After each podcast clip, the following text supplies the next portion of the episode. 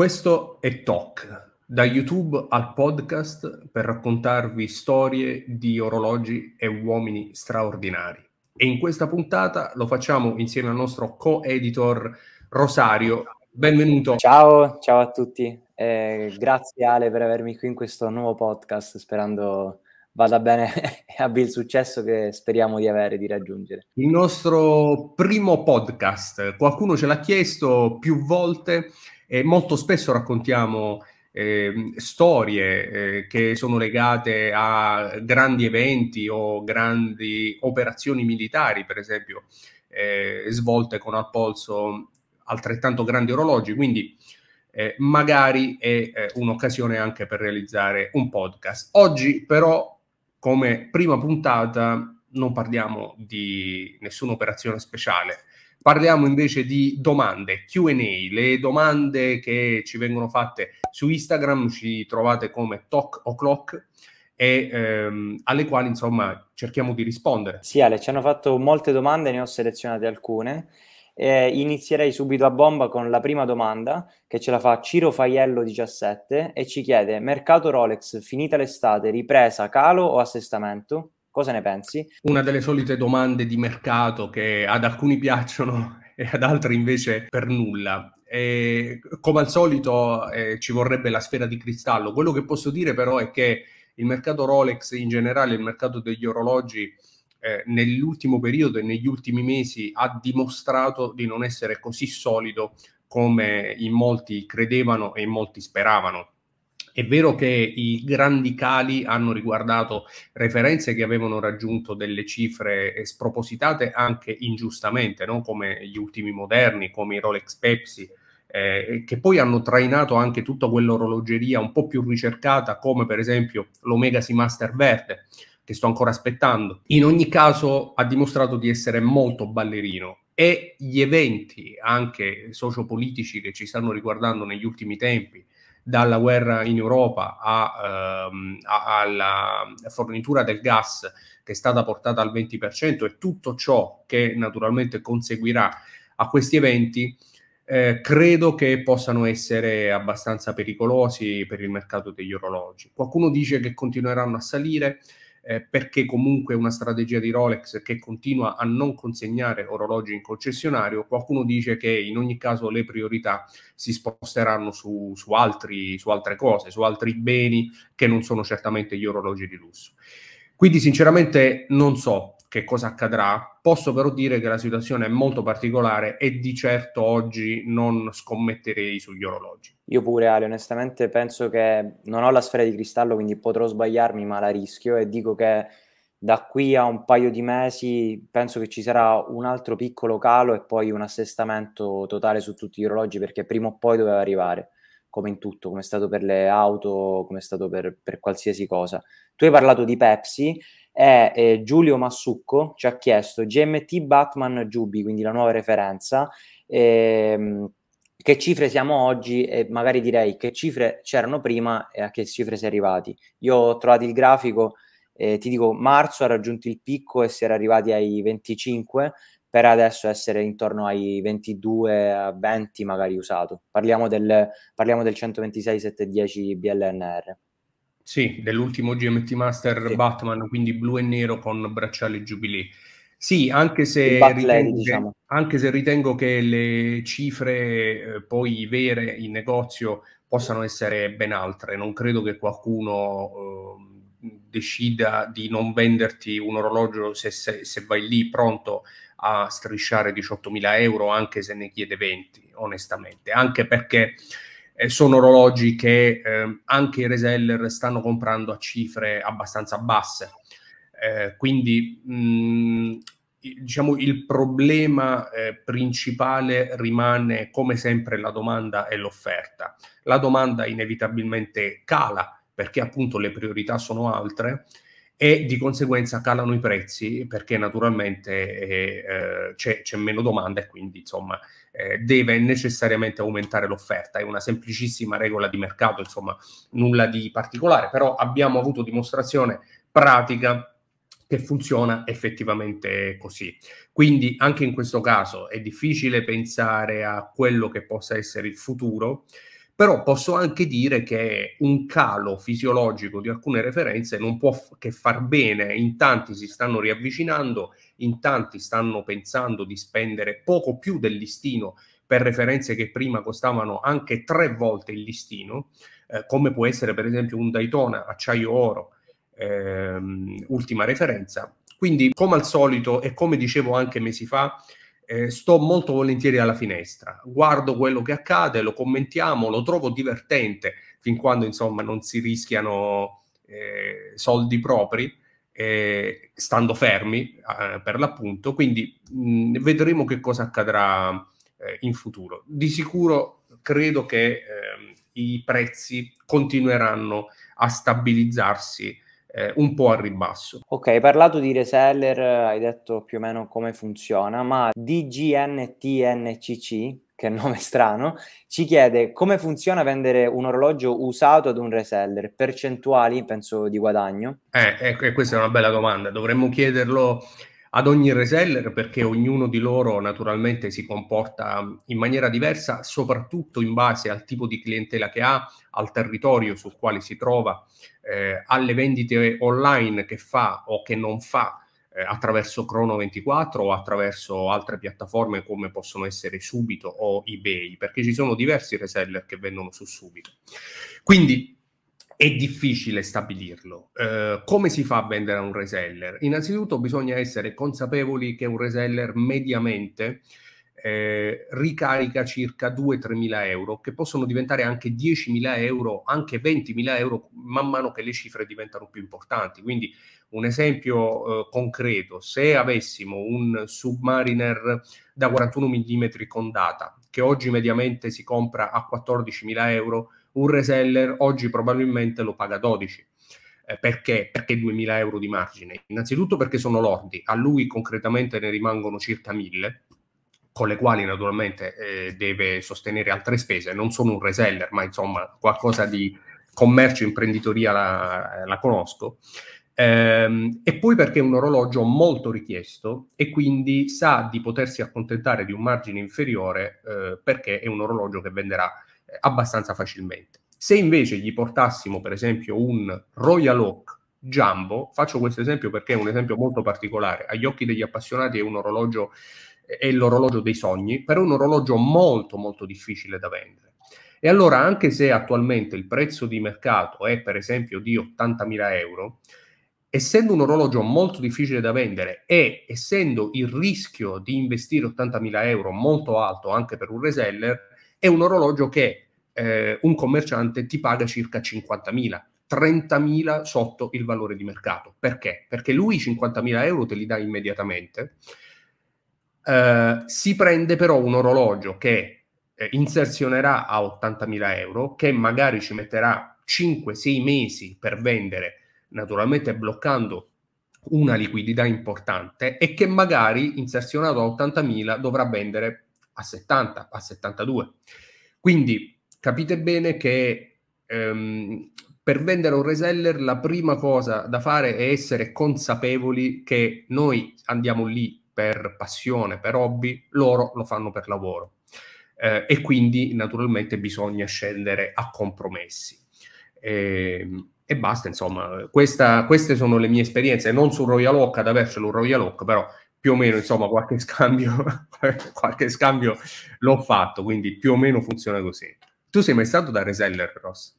No, no, no, ho avuto a che fare, ma mai stato fisicamente perché nelle mie zone non c'è praticamente nessuno. Però chissà, magari un giorno ci vado da qualche parte. ci vai, poi ci fai sapere in una seconda esatto. puntata allora. L'hai esatto, preso il magari. caffè questa mattina, Ross? No, no, no, no, non bevo caffè io. Infatti non bevi caffè. No, fa, fa sì, veramente molto caldo. Allora, Ross ha un sacco di sorprese. Nel prossimo podcast magari lo vedremo senza maglietta perché è davvero un uomo pieno, pieno di, pieno di sorprese. Sì, sì, sì. Oggi scopro che non beve il caffè, per esempio, che è un salutista. Che cosa bevi? Il ginseng? Che cosa bevi? No, no non bevo proprio, non mi piace bere non nessuna bevanda, ma nessun tipo di bevanda. Coca-Cola, no. niente. No, acqua? Acqua. Ah, acqua liscia o frizzante, Ross? No, no, liscia, liscia, liscia. Liscia, liscia, liscia. Senti, e i superalcolici? Sì, sì, ogni tanto sì, ma senza, neanche, Senza eccedere, sì, sì, infatti non sono un salutista, per questo diciamo. Abbiamo qui il nostro ventenne, sessantenne in pensione. Esatto. eh, poi magari nella prossima puntata facciamo un'analisi con uno psicologo, probabilmente scopro qualcosa. Va bene, va bene. Alla seconda Comunque, puntata. sempre collegandoci allo stesso argomento e poi chiudiamo, Mino Swiss fa una domanda interessante, quindi dice il periodo di contrazione che pare attenderci, riesumerà la vera passione per l'orologeria? Mino Swiss, il carissimo Mino, riavvicinerà eh, eh, e riaccenderà la passione per l'orologeria. Io devo essere onesto, credo che non sia mai calata, anzi, credo che sia cresciuta tantissimo la passione per l'orologeria, la vera passione per l'orologeria, nonostante tutto eh, e ne abbiamo prova eh, certa eh, anche per esempio proprio da questo podcast o dal nostro canale Talk su YouTube, ne abbiamo prova dai tanti canali YouTube che sono nati nel corso del tempo, i tanti forum, le tantissime chat su Telegram, cose che fino a 5-6 anni fa non esistevano. Eh, ci si riuniva sul forum, sul famosissimo forum Orologi e Passioni, che raccoglieva un po' tutti gli appassionati, eh, enciclopedia di sapere eh, sul quale ho imparato praticamente eh, quasi tutto quello che so di orologeria, anche da un punto di vista tecnico. Eh, e quindi la passione in realtà credo che sia aumentata esponenzialmente e continua ad aumentare. Soltanto che negli ultimi due o tre anni, eh, a causa di un fenomeno speculativo mh, difficile da spiegare, ma che effettivamente è nato, si sono avvicinati anche tantissimi curiosi o tantissimi speculatori che si sono semplicemente aggiunti agli appassionati di orologeria, non li hanno sostituiti. Quindi no, non credo che eh, si, eh, si, riaccenderà la passione, perché credo che non si sia mai spenta in realtà, anzi sia soltanto cresciuta. Credo però che il fenomeno attorno agli orologi scemerà moltissimo, non è una parolaccia Ross, eh, diminuirà moltissimo perché si allontaneranno tutti quegli speculatori che prima andavano a comprare Rolex, si mettevano in lista in più concessionari pur di comprare il Rolex per poi rivenderlo eh, non appena possibile. Tanti speculatori che nel momento in cui eh, finisce questa possibilità, i reseller iniziano a pagare molto meno o comunque a non pagare più sopra listino determinate referenze, eh, evidentemente si rivolgeranno ad altri asset e quindi lasceranno perdere gli orologi, magari ci saranno più orologi al listino per noi appassionati. Tu che ne pensi? Certo.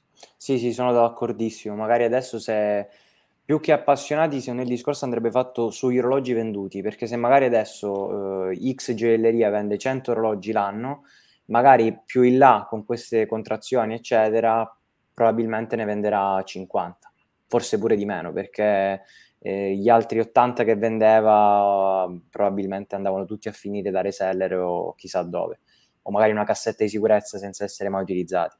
Quindi sì, probabilmente, come dicevi tu giustamente, gli appassionati sono rimasti, non è che sono scomparsi, però ovviamente ci sarà un calo di, eh, di vendite più che di appassionati. Eh. Sì, sì, infatti prima, eh, quando gli orologi si trovavano in concessionario a listino con sconto, e non c'era il fenomeno speculativo, potevi acquistare un orologio senza nessun problema perché una volta acquistato lo vendevi usato a 1000-2000 euro in meno del listino, anche di più, con un margine diverso. E, e quindi in concessionario gli orologi c'erano sempre perché eh, non li comprava più chi non aveva neanche i soldi per comprarlo, ma lo comprava soltanto per poi rivenderlo per specularci. Lo comprava soltanto l'appassionato che eh, diciamo era eh, la, la, cui domanda degli appassionati era di molto inferiore rispetto all'offerta. Vedremo in futuro, mi auguro che si tornerà a una, a una cosa del genere, vedremo. Certo, magari appunto, che ne so, un, un, regalo che fosse di matrimonio, di laurea, si regalava l'orologio, eh, non, non, sempre appunto erano appassionati, ma adesso se uno vuole fare un regalo di, di, di, di matrimonio o magari di cinquantesimo compleanno, viene veramente difficile comprare un orologio a meno che non ti accontenti di eh, un qualcosa che si trova al listino o eh, diciamo non accetti il compromesso di dover aspettare un'eternità praticamente sperando che ti arrivi l'orologio. È un po' come il fenomeno Moonswatch. eh, cioè sono orologi che sono introvabili proprio eh, perché eh, sono oggetto di speculazione, quindi prima che lo possa acquistare un appassionato si mette in fila lo speculatore che lo deve comprare per poi rivenderlo a 100-200 euro in più eh, ed è il motivo per cui non si trovano. La stessa cosa avviene per Rolex, eh, naturalmente, fin quando però si potranno vendere effettivamente sopra listino. Certo. Quando i prezzi si riallineeranno al listino, non ci sarà più nessuno speculatore in fila dai concessionari e quindi speriamo, speriamo che, che accada, vedremo. Prima o poi sicuramente, non, nessun mercato è infinito, pure loro prima o poi eh, smetterà di essere, di essere forte. Comunque, prima parlavi di orologi e passioni, dicevi appunto che hai scoperto eh, tante cose e anche, mh, mm, diciamo, a livello tecnico, dicevi appunto. Eh, Fabio Bonprezzo chiede quali sono le complicazioni che ti piacciono di più? Il buon Fabio, eh, le complicazioni che mi piacciono di più è una domanda interessante, però anche mh, mm, difficile a cui rispondere. Tecnicamente posso dire che la più bella quella che preferisco, ma credo anche la più affascinante per tantissimi appassionati e potrà poi essere oggetto di una delle nostre storie di orologi e uomini straordinari, eh, è la ripetizione minuti, cioè quella complicazione che consente all'orologio di battere con un martelletto, come se fosse una campana, le ore, i quarti e alcune volte anche i minuti nelle ripetizioni minuti più eh, complicate, più complesse. Ehm, è però una complicazione costosissima una ripetizione minuti eh, normalmente, eh, soprattutto di maison eh, molto, molto note, insomma, come possono essere Vacheron o come può essere Patek Philippe, costano centinaia di migliaia di euro. Quindi di sicuro forse la mia preferita, eh, però anche quella più inarrivabile. Eh, un'altra complicazione che mi piace molto eh, è ehm, quella dell'automa cioè ci sono degli orologi che eh, sono dei veri e propri automi eh, che si muovono magari insieme alle ripetizioni minuti, quindi all'interno hanno delle figure che eh, si animano, prendono vita. Anche lì parliamo di cifre eh, stratosferiche. Ehm, diversamente eh, la complicazione più cosmopolita, più understatement che ehm, preferisco in un orologio non è il cronografo, che forse è quello più mainstream, ma il GMT, perché mi dà quell'idea di viaggio, mi dà quell'idea di eh, rompere i confini, di avventura. Eh, quindi tra quelle più semplici, tra quelle più abbordabili, direi GMT, ma attenzione, non il GMT di Rolex o il Pepsi, parlo di GMT, che, che, può essere qualsiasi tipo di orologio, anzi se dobbiamo parlare di avventura forse direi Rolex Explorer. Eh, appunto, forse l'hai già detto, ma ti pongo questa domanda. 8C Crick 8 chiede, domanda banale, orologio dei tuoi sogni? Quello che magari ti rimarrà un sogno, scrive anche lui. Quindi non so se è una ripetizione minuti o magari è un altro. No, è un altro. Eh, non è una ripetizione minuti perché eh, è la complicazione che più mi affascina, ma non è l'orologio che più mi affascina. L'orologio dei sogni che rimarrà tale, lo abbiamo detto cento volte, l'hai detto anche tu, Patek Philippe 5712 eh, fasi lunari, praticamente il Nautilus complicato con riserva di carica e fasi lunari. Eh, un po' perché ormai è inarrivabile e le cose più sono inarrivabili e più sono desiderate eh, un po' perché è un orologio tecnicamente ineccepibile, è uno sportivo elegante, è un, uh, un acciaio ultrapiatto e complicato, ehm, è uno dei disegni più belli di Gerald Genta, che insieme a Nautilus ha disegnato anche eh, il Royal Oak, ha disegnato anche l'IVC Ingenieur, ma ha disegnato anche il Butari Octo finissimo, che forse è il Gerald Genta che oggi andrebbe comprato e di cui magari parleremo in una prossima puntata. Però il Nautilus 5712 di Patrick Philippe eh, è eh, un orologio che so di, di non poter avere, eh, ma che indosserei molto volentieri. Ma magari un giorno, Ale, te lo auguro, magari lo compriamo a coppia. Impossibile, ma sognare non costa. Sognare non costa. E Angix 6 ha anticipato praticamente la tua risposta ed è la cosa strana perché subito dopo la domanda che ha fatto 8C Crick, appunto quella dell'orologio dei sogni, risponde Patek 5712 acciaio, cosa dici e prezzo? Però hai praticamente risposto. E, e, invece a proposito invece di ultrapiatto, perché è incredibile ma tu anticipi le domande, non so quasi, forse hai lette, eh, Giuseppe Lofaro dice quali orologi sportivi di lusso ultrapiatti consiglieresti intorno ai 10K? Però a questo punto penso Bulgari 8 finissimo. Sì, assolutamente sì. non, credo, non credo si possa consigliare altro. Certo, c'è qualcos'altro come può essere per esempio il Gerard Perregaux laureato, eh, che non è però sottilissimo, eh, non è ultrapiatto, non è ultrapiatto come un Royal Oak Jumbo o come un Nautilus di Patek Philippe e non è ultrapiatto come un Bulgari octo finissimo. E di ultrapiatto in realtà non c'è molto effettivamente, e quindi sì, diciamo hai risposto tu. Bulgari octo finissimo nella sua versione in acciaio che però mi piace meno della sua versione in titanio perché è un orologio così particolare eh, così di design, così stiloso, che secondo me l'acciaio lo svilisce un po', mentre il titanio con la sua finitura opaca eh, lo rende molto molto particolare, lo rende insomma adatto a, a quello che vuole essere questo orologio.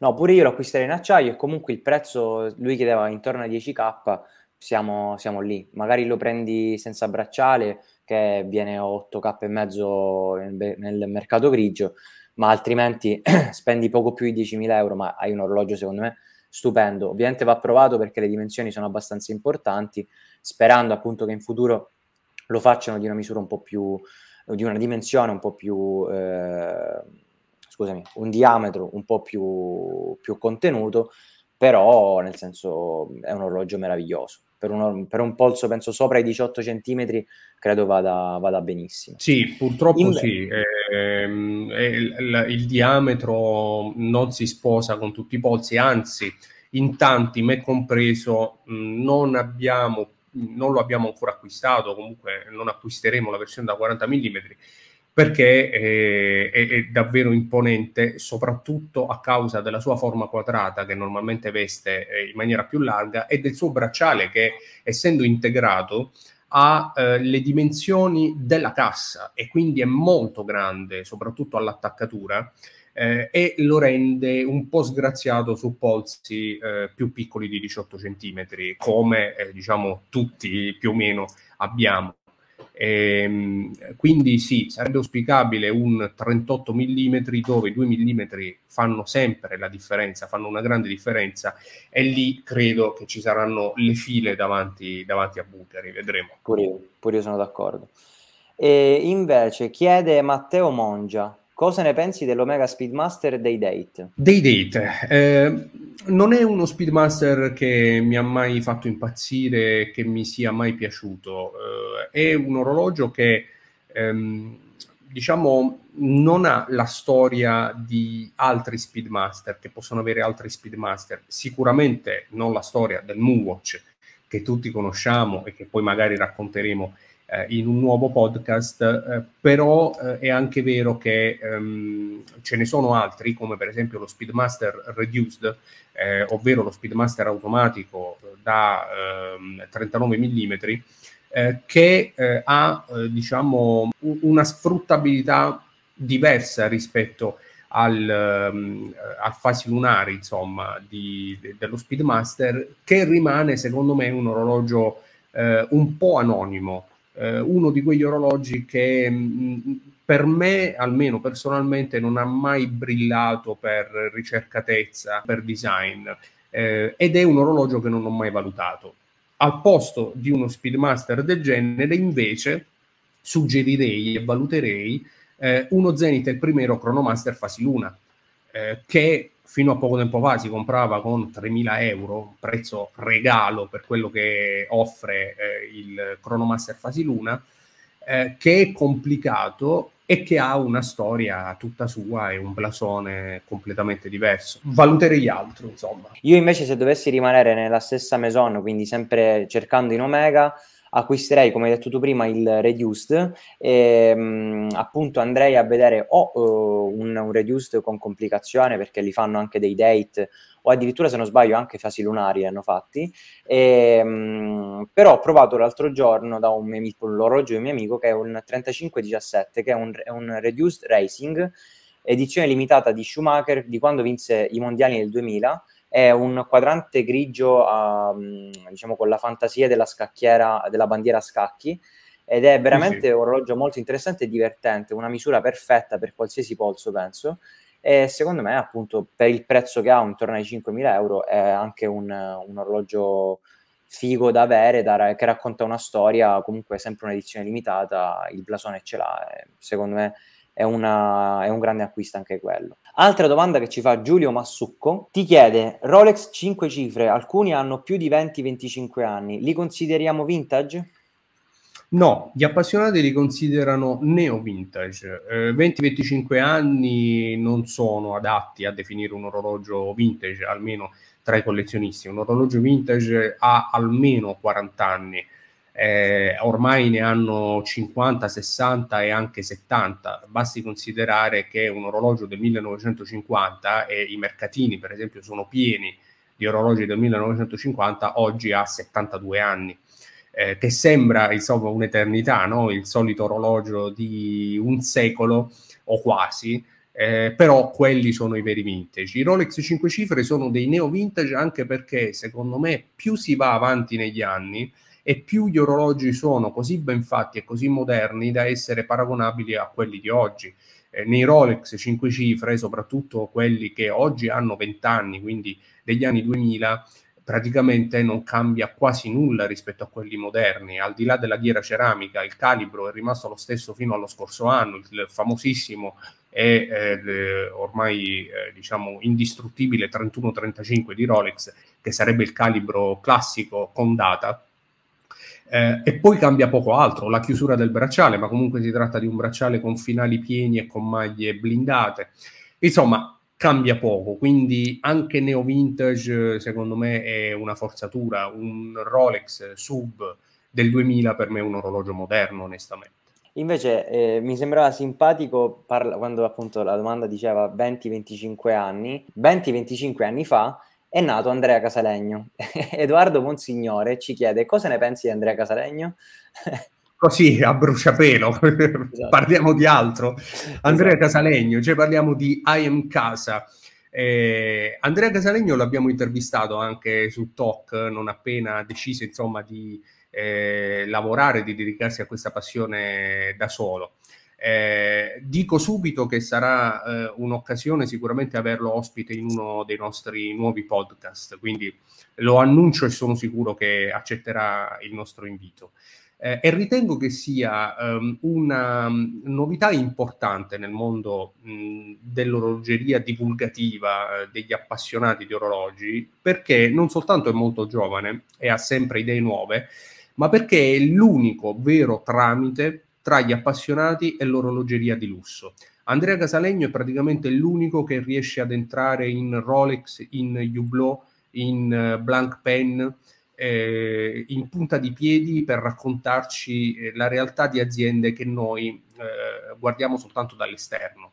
E quindi eh, non soltanto ha la verve eh, giusta per un appassionato di orologi, ma anche tutte le capacità per raccontare cose che prima potevamo soltanto immaginare. Quindi penso che non soltanto farà grandi cose e le sta facendo, ma sarà secondo me un personaggio molto importante eh, nell'orologeria. E non parlo soltanto di YouTube o di social come Instagram, parlo proprio di orologeria, insomma. Credo che farà mh, qualcosa di importante in questo mondo. Sì, sì, sono, sono d'accordissimo. Andrea sembra un ragazzo, non lo conosco di persona, però sembra un ragazzo davvero in gamba, quindi gli auguri il meglio perché secondo me spaccherà.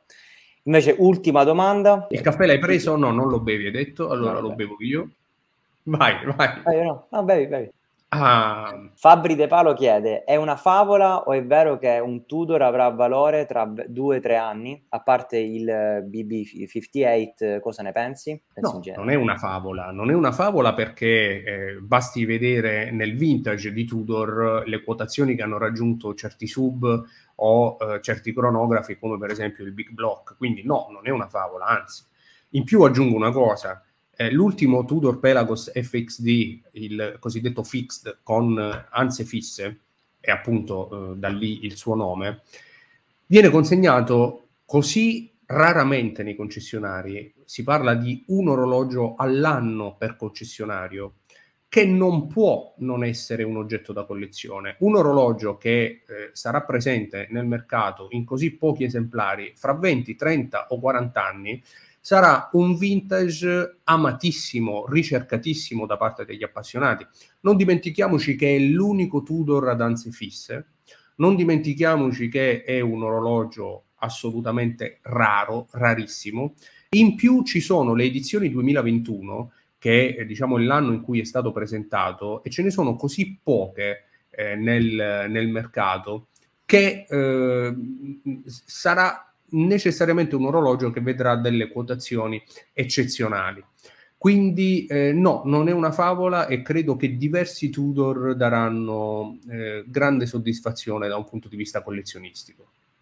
Questa insomma era la nostra ultima domanda. Io come sempre vi ringrazio per essere stati in questa puntata, in questa prima puntata del nostro podcast qui su Talk dove vi raccontiamo storie di orologi e uomini straordinari. Io vi ringrazio per essere stati con noi, alla prossima puntata. Ciao.